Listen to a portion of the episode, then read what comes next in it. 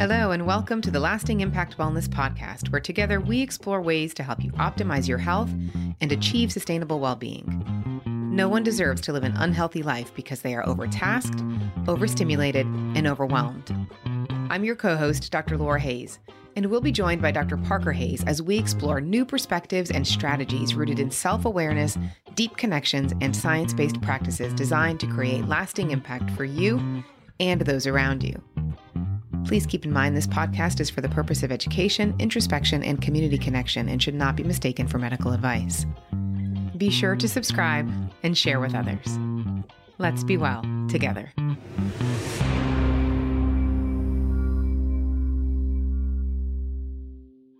Welcome to Lasting Impact Wellness, the podcast that helps you optimize your health and well being through science based practices, practical knowledge, and honest discussions.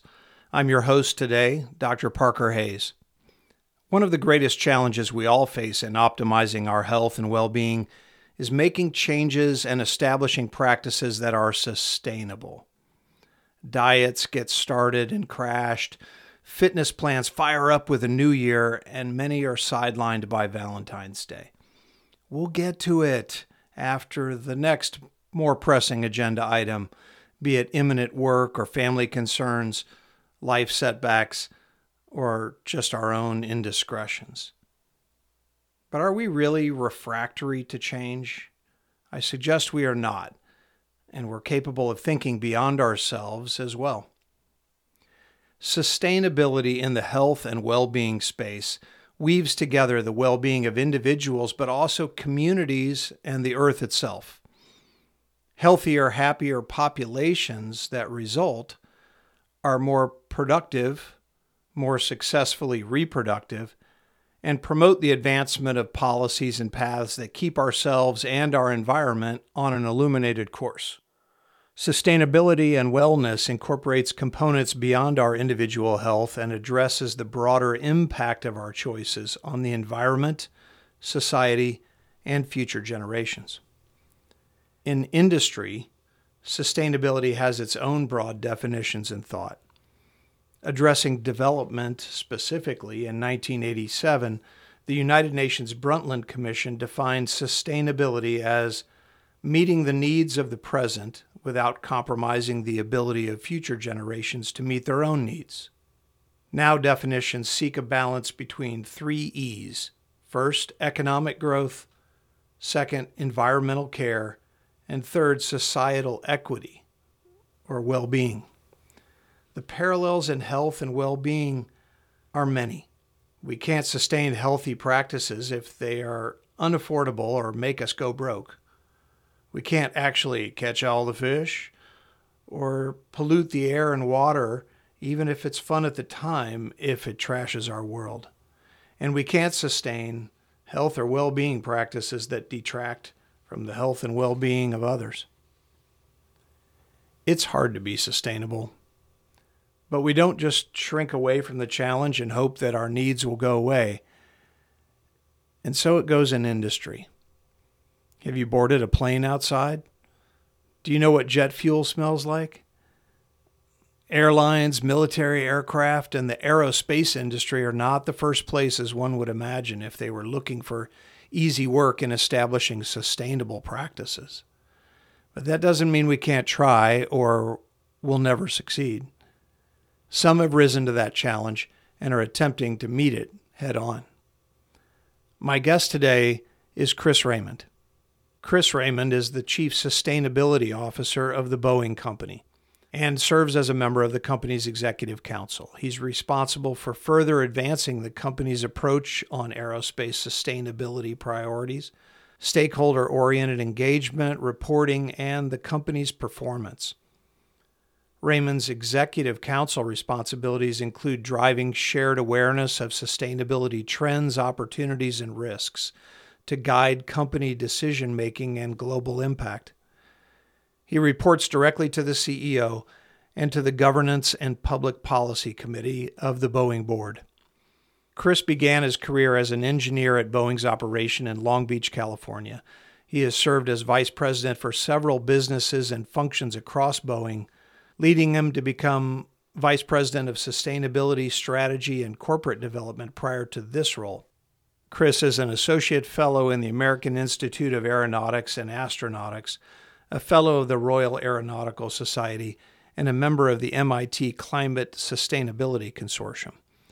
He earned a bachelor's degree in aeronautical engineering from the University of Illinois, a fine institution, as well as a contract management certificate and a master's of business administration from the University of California, Irvine. Chris Raymond, welcome to the podcast. How are you today, sir? I'm doing great, Parker. Thank you for having me. I'd like to start with learning a bit more about you and your career journey. Can you provide us with a brief overview of where you started and how it led to your current role as Boeing's first ever Chief Sustainability Officer? Yeah, that's right. I could have never predicted this would be a role I probably have in my career, but I've been in aerospace now for about 37 years. And I came up as an engineer, as you referenced. I, I moved into the business world. I've gotten the honor to lead several of our businesses at the company. And I ended up taking a couple of special assignments, uh, to be candid. One of those was following two terrible accidents that we had at the company with the 737 MAX. And I got asked to take a special assignment during that time to start thinking about re earning trust with people. And then COVID hit. And during the COVID, the focus went to our employees, went to the health and well being of our workforce, our supply chains and it was really during that time we started talking about the topic of sustainability and should we wait until after COVID to put more attention on it because it had decimated the aerospace industry. And we decided not to wait. And I got the call from our CEO who said, Hey, we're going to establish this position for the first time in the company's history. And would you do it? And I have to admit, I was a bit intimidated because you never know what all is going to be involved in a new assignment that's never existed before. But I was honored to be asked to take the job. And I've always believed that a big part of an assignment like this is how do you earn people's trust and hopefully their preference. And I just sort of saw this topic of sustainability as, as really aligned to that idea of earning trust and preference with certain stakeholders. So, what's it like to be in the C suite of one of the largest aerospace and defense manufacturers in the world. Give it give us a glimpse of what a chief sustainability officer role is like in a large company like that. Well, I don't mind telling you, Parker, that that night that the CEO asked me to take the job out, and of course I said yes, but then I did go home and I Googled what does a chief sustainability officer do? And uh, you know, it was a bit intimidating. I didn't feel like I had the makeup of a lot of people that I started to study that had that position in other companies or other industries. And but then I ultimately realized the job is about leading change. The job is about looking out and being self-aware of what's going on around you and having to sort of internalize that, translate it in a way that your company or your industry will understand it, and then try to drive something different. And so what I really do is I interact a lot with our key stakeholders, certainly our employees, our customers, our regulators, suppliers, our communities, and our investors at times. And we have a reporting function that we have to drive for the company to disclose information about the company along our sustainability dimensions. But really, the part of the job I relish the most is being out engaging those stakeholders and learning what do they expect from us how do they define sustainability in terms of what they want from our company and then figure out ways for us to deliver that if we can to them. So out of curiosity looking back now much more established in the role and adroit at its various sub roles how accurate were your initial google searches in terms of what a cso does and how has that evolved to this point well, what I had the benefit now of reflecting upon is I think at the time what I was entrusted to do was learn a bit more about the topic. I knew something about the topic from the previous roles you referenced in the job I had before this one, but I'm certainly deeper now on the subject matter of sustainability, you know, down to what is it? You I find often you have to ask people, what do you think sustainability is? And in a company sense, it usually encompasses your environmental stewardship, your social practices of the company, and the governance of the company. And are you a values based company that governs accordingly, transparently? And I realized I was being entrusted to learn the topic of sustainability, but what I was really drawing upon was my knowledge of the company and the knowledge of our industry to be able to hopefully drive some of that change that we talked about. And I think it would be very hard for an outsider to get dropped into a situation like that without the relationships, the understanding, even the terminology of aerospace or of Boeing, and and try to drive change like that. So I guess I was entrusted to learn the topic of sustainability more deeply, but then benefit from all the experiences and jobs and relationships I had in the company. I can't imagine that many people, if any, were more familiar with all the layers in your company than you, having started as an engineer and worked through so many different roles. And before that, McDonnell Douglas, as I recall. That said, when you enter a new role as a CSO, were you surprised at some of the things that you found in great need of change? Um, yeah, I think when you start a new role that's never existed, it's a little intimidating. You have to kind of size up what you have to get done first. There were some things that were just sort of, I'd say, relatively easy to identify that we needed to start doing. Like we had never published a sustainability report, an integrated sustainability report. And for most public companies, you'll notice that they're doing that now. So we are now just issued our third annual sustainability report, but we had never done that. So some things were pretty easy to identify. Hey, we're going to have to do that. And then other things were a bit more challenging to figure out. Well, how do we really become a, a company that emits less greenhouse gas emissions over time? Or what can we really do in the industry beyond Boeing's four walls to help the industry become more sustainable? or do we have the right wellness practices in the company things like that and so for that we established a core team a core sustainability team but we really have to work with just about every element of the company over time to, to sort of connect the work that they do with this topic of sustainability so i'm already thinking of various comparisons here if we take on a role as our own chief sustainability officer in terms of our health or well being, we may find things that are unsurprising and need to be worked through promptly, even if for the first time.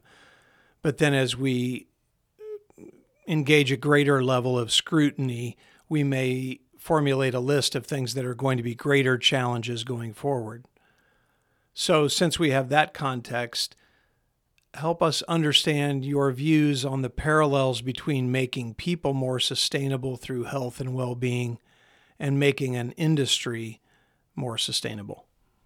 You know, I thought a lot about that question when you first approached me with this idea that we talk. And I, I kind of go back to the six pillars that you and Laura talk about all the time. And a couple of them I think are translatable between an individual and an industry one is just being self-aware. You know, do you do you kind of know where you sit? And you know, this industry is in a period of remarkable demand. Post COVID, the world has wanted to travel again. Flights are up, flights are full. So there's a lot of demand in the industry right now. Things would be relatively going well. But you have to look beyond sort of the current moment and look ahead and say, well, what could really impact the industry or what threats are there to the industry in this continual growth that we seek. And I think when you start to look at the problem that way, you can sort of see that there are some things you better pay attention to now, even though they seem to be far off in the future. Like, how does the industry reduce the amount of carbon emissions that it creates when airplanes fly? But then I think about some of the things you and Laura talk about about relationships. And one of the things we always say about aviation is it connects the world you know, in the late 1950s when jet travel was established, it made going anywhere in the world possible within a day. And you think about what that's done now to connect people, connect cultures, create understanding, establish or maintain relationships with people. You know, aviation has a very important societal role. I would almost say now an integral role in modern society. It's almost taken for granted. But there are these emissions impacts that we have to deal with. So we just have to deal with both those elements of the near term and also the longer term aspects of sustainability. People may be very successful in the moment, but not necessarily in tune with their own health and well being for the long term. You know, people who are crushing it at work but don't take care of themselves, or vice versa. Is there a parallel there with industry? And how do you think industries, if so, come to that realization? Well, I've always been a big believer of bring the outside in. And I think as individuals or as companies, we're, we're sometimes reluctant to change until we have to. And as an individual, you and Laura talk about this all the time, trying to maintain some harmony or balance between those six pillars of wellness and our long term impact that we can have in the health span that we have as, as individuals. And, you know, hopefully we don't get to a point where there's some crisis that knocks on our door to force that change. Hopefully we can become self aware and recognize that change before it's a crisis. I used to, in my business career, I, I was struck by the idea of an IBM or a Kodak. And why does one face into their death and survive? And why does the other one not survive? In the case of Kodak, one of our great American companies. And so when I think about things like that, I always think about, you know, hopefully we can become aware of these things that could affect the industry or destroy the industry or be a threat to the industry and actually start to do things about them before that threat actually occurs. But I think that's very hard for individuals and companies to face into those things that could happen versus the here and the now. And we just have to pay attention to both. We best do that when we're engaging a wide variety of stakeholders around us and and listening, truly listening to what those people are saying about the industry, and then try to do something about it now, not wait until you have to because some regulation comes into play or some penalty comes into play. I don't think that's what leading companies do, and I think that we're trying to be ahead of that.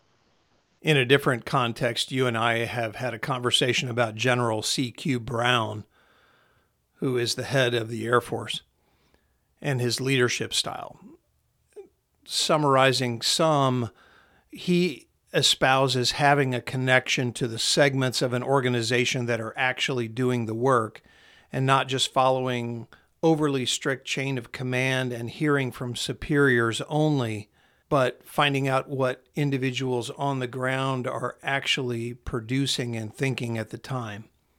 Tell me a little bit about your leadership style at such a huge organization like the Boeing Company. You've taken on a whole variety of roles of increasing importance in leadership. Tell me about your style, but also what advice do you have for our listeners in terms of leading in these different roles and through very adverse times?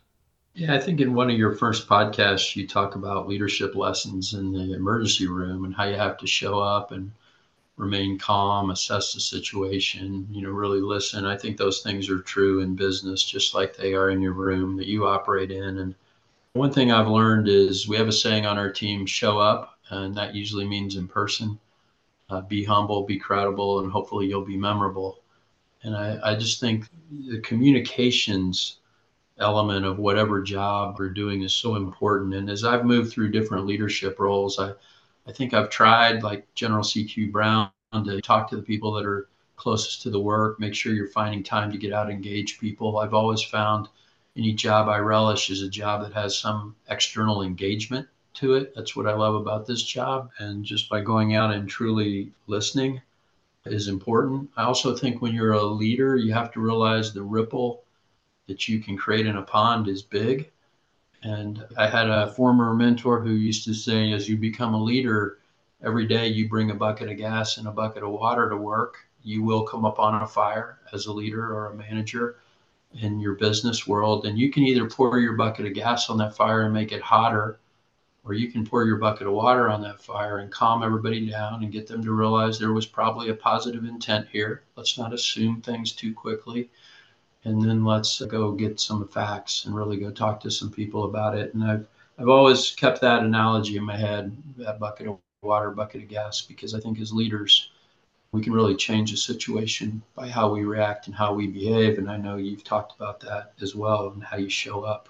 That's a terrific analogy. I'm definitely going to keep and use that one. It is reminiscent of another that I use. People talk about the burnout in emergency medicine, just continuing this metaphor, I guess. Emergency departments are a safety net in medicine for all comers who need care. Well, being a part of that safety net can either be fuel for you or it can be an incendiary to your own burnout. And you choose how you wish to utilize it. I like yours better though. I, it's a bit more stark, pouring the correct bucket of water or gas.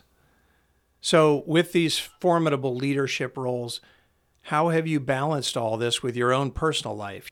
You know, I'm not sure I'm a great example of always keeping those things in check. I think it gets back to finding some time to reflect, whether that's your spiritual practices or finding your quiet time or taking walks, but somehow finding some time to just ask yourself, are you totally out of balance? And I think your six pillars are a good sort of checklist, if you will, sometimes to sort of say, how am I doing in these six areas? You and Laura have done a great job at defining those six in a way that most people could use them as a personal checklist. I know just since I've started listening to your podcast, I have, but the one I would really pull on partly because of, because of our relationship, but I think it's just critical in a job or your personal life or your well being is relationships with others the idea of getting anything done, you have to have relationships to do that. Or, or if you're in a tough time and you need encouragement or a growth mindset, you have to really believe that we all have a role to help and encourage one another. And I, I, I really pulled on that uh, one of your pillars because I think it's the one to me that gets you through a lot of difficult times. And sometimes I probably haven't balanced it all that well, but in the end, if you keep people first and you treat every person regardless of title, as the same, and you realize you can learn from every person.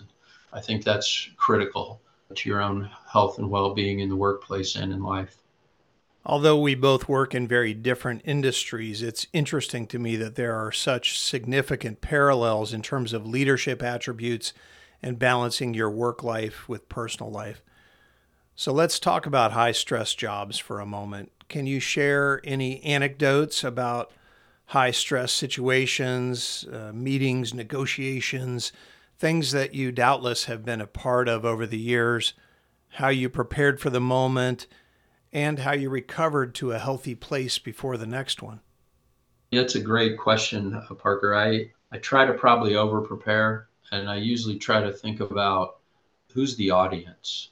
A lot of people, I think, get so fixated in their own remarks or what they're going to say that you forget that there's somebody out there you're trying to communicate with. And one thing that I know our communications team and I do a lot of when I'm going to go do any kind of public speaking is really, really try to understand who's sitting out there in the audience and what do you expect them to take away? It's going to be very different if I'm in a room of aeronautical engineers versus I'm in a room of Wall Street investors versus I'm at a college university talking to students and how you translate this topic and convey what the company's doing or what your company believes has to be adjusted a little bit to those audiences.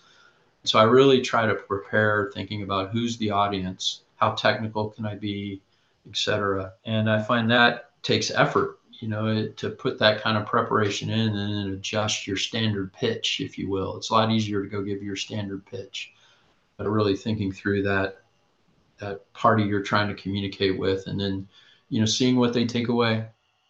One mentor said go up to one person in a big audience. I don't care if the audience is a thousand people go up to that one person and say what did you take away?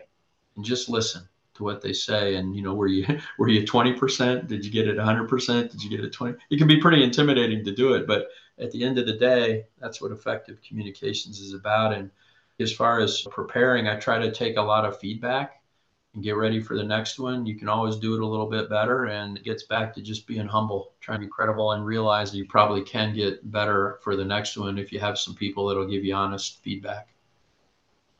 I know you have been engaged in some very big time negotiations or presentations. Is there anything you do as a ritual with yourself or for yourself to prepare you for the high stakes stress of the moment? I have learned to just sort of simply breathe. Sometimes I think we get pretty tensed up when we're about to go on stage or somebody's calling your name and you're going out to a big audience, not all of who you're going to know.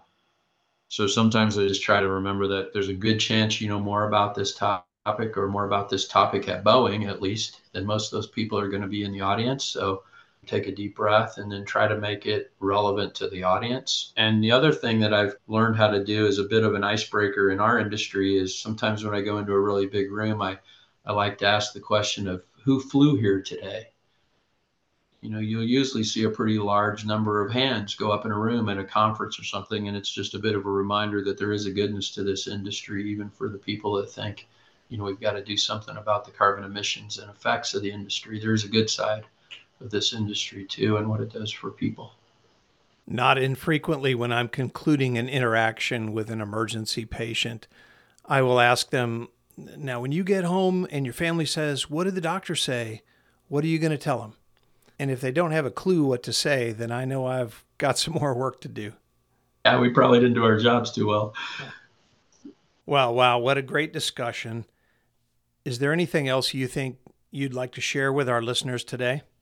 Well, there were two things. One, I just first I just wanted to thank you and Laura for the work you're doing. I think in the world we're in today, in particular, uh, a world that's been somewhat isolated and divided by COVID is coming out of that and is, is divided sometimes as our world can be. I, I think the work you're doing around individual and group wellness is extremely important. So I just would uh, compliment both of you for that.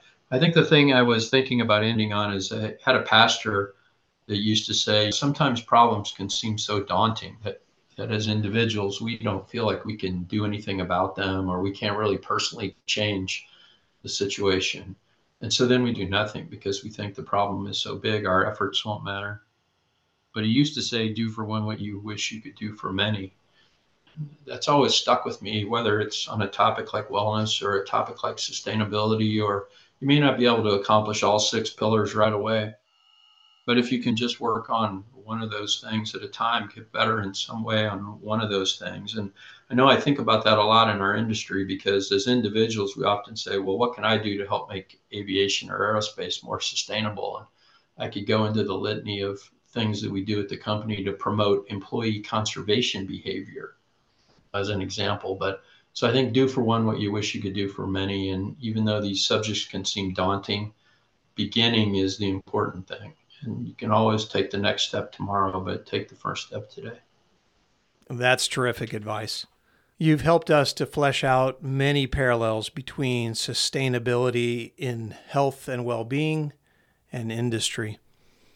Durable, ongoing practices that meet our present needs for health, yet don't impinge on others' ability to do the same, whether those are our current peers or even future generations sunlight, clean water, fresh air, healthy food sources.